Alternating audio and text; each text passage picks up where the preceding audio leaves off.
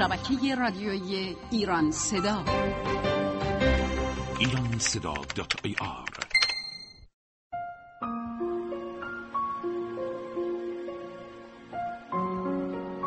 بوستان معرفت.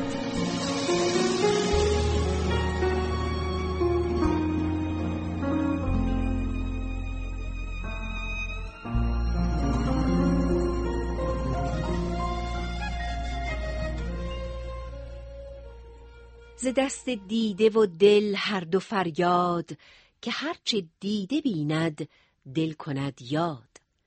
بسازم خنجری نیشش ز فولاد زنم بر دیده تا دل گردد آزاد. شاید از واژه هجاب یه معنی کلی دریافت کرده باشیم اما هجاب چشم هجاب زبان و هجاب خیلی چیزهای دیگه همه اینها موضوعاتیه که اسلام به صورت مفصل درباره اون صحبت کرده. اسلام درباره هجاب چشم هم به زن و هم به مرد تأکیدات زیادی داشته.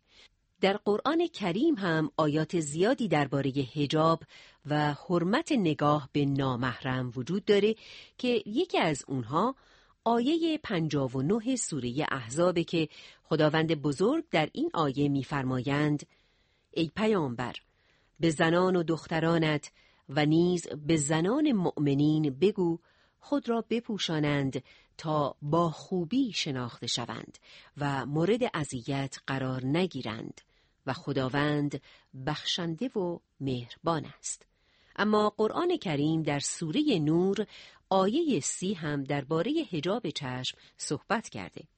ای رسول ما به مردمان مؤمن بگو تا چشمها را از نگاه ناروا بپوشانند.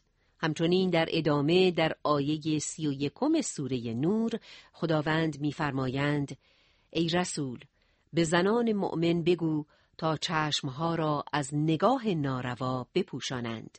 این یعنی هجاب چشم هم برای مردان و هم برای زنان تأکید شده و مردان و زنان برای رسیدن به سعادت و آرامش در رعایت این موضوع با هم برابرند. البته ناگفته نمونه که دستور به حفظ هجاب در تمام ادیان چه الهی و ابراهیمی و چه غیر الهی و غیر ابراهیمی مثل زرتشت و بودا و کنفسیوس و آین شینتو آمده است.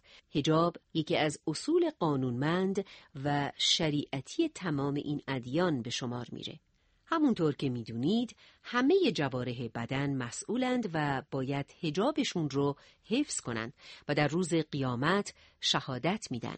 جا داره بگم که هجاب نتیجه افت و خیشتنداریه اما تا نیتمون پاک نباشه نمی‌تونیم خیشتندار و عفیف باشیم پس نتیجه این که هجاب مختص خانم ها نیست چرا که افت و خیشتنداری جزء فضائل اخلاقی نیکوی انسان ها بعد از علم و عدالت و شجاعته.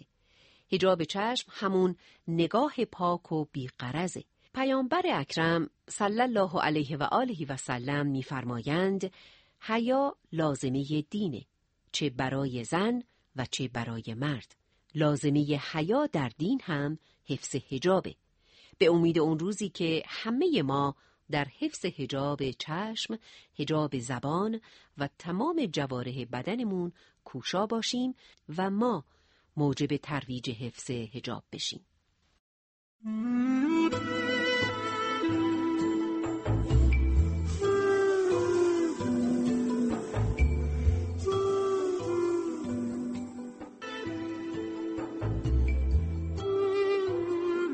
بسم الله الرحمن الرحیم. بنده ایمانی مدرس حوزه و دانشگاه هستم. حوزه علمی دانشگاه خارزمی و معاون فرهنگی این دانشگاه. یکی از بحثایی که در دانشگاه مطرحه و در جامعه ما هم سالهاست مطرح هست بحث پوشش. این پوشش برای خانم ها و آقایون هست.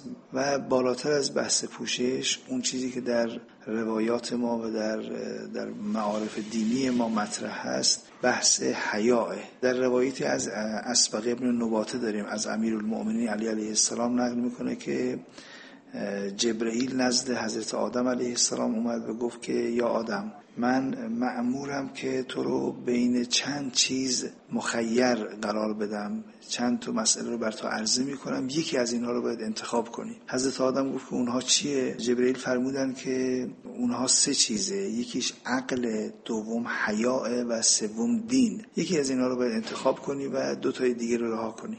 حضرت آدم علیه السلام عقل رو انتخاب کرد. جبرئیل به اون دوتای دیگه یعنی حیا و دین گفت که برگردید. اونها گفتن که یا جبرئیل ما معموریم هر کجا عقل باشه ما هم باشیم. یعنی اگر عقل بود حیا هم به دنبالش میاد و دین و اعتقادات درست هم به دنبالش میاد. این بحث نشون میده که یا این روایت نشون میده که اگر خدای نکرده جایی مسئله پوشش و از اون بالاتر که ریشه پوشش و هجاب حیاه و حیا در حقیقت اگر بود قطعا پوشش مناسب هم به دنبالش خواهد آمد. اگر حیا ضعیف شد کمرنگ شد خب معلومه که نماد بیرونیش و نمود بیرونیش هم که عبارت باشه از هجاب و پوشش خب کمرنگ خواهد شد.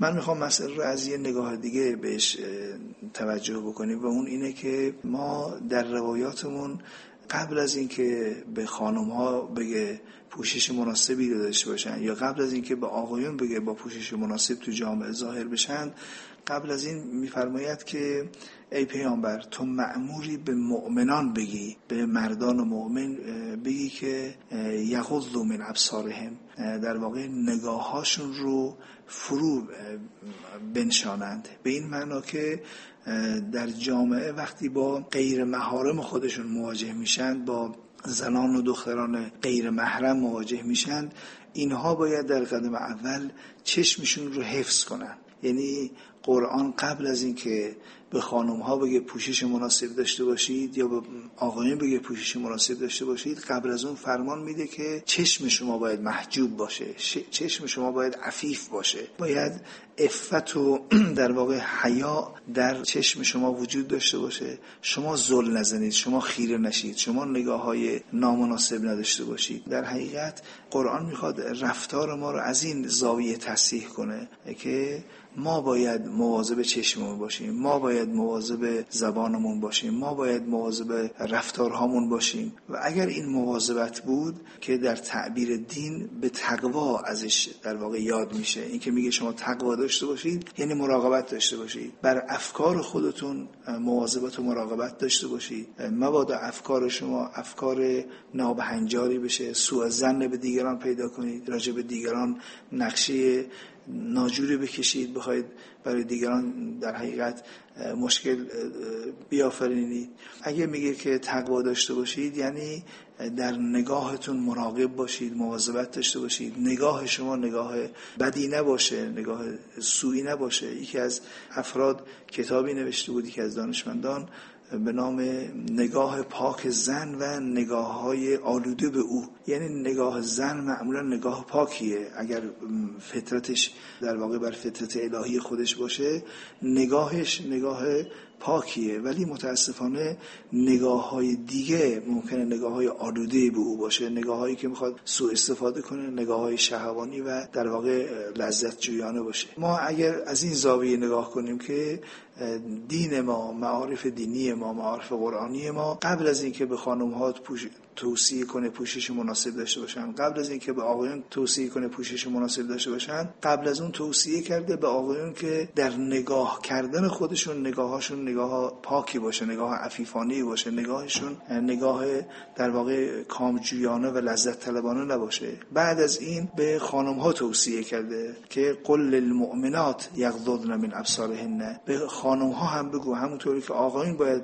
در چشمشون حجاب و عفاف داشته باشن حیا داشته باشن شما هم باید در واقع این هجاب و افاف و حیا در نگاهاتون موج بزنه.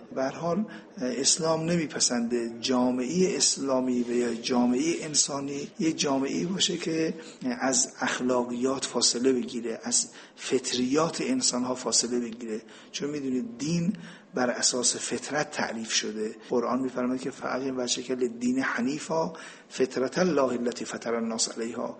ای پیامبر چهره جان خودت رو به سمت دین حنیف قرار بده. دین حنیف چه دینیه؟ دینیه که بر اساس فطرت شکل گرفته. یعنی دستورات دین بر اساس در حقیقت فطریات انسان و تکوینیات انسان لحاظ شده. همون کسی که انسان رو خلق کرده همون کس هم برای انسان برنامه داره و شریعت آورده و در حقیقت فرمان صادر کرده.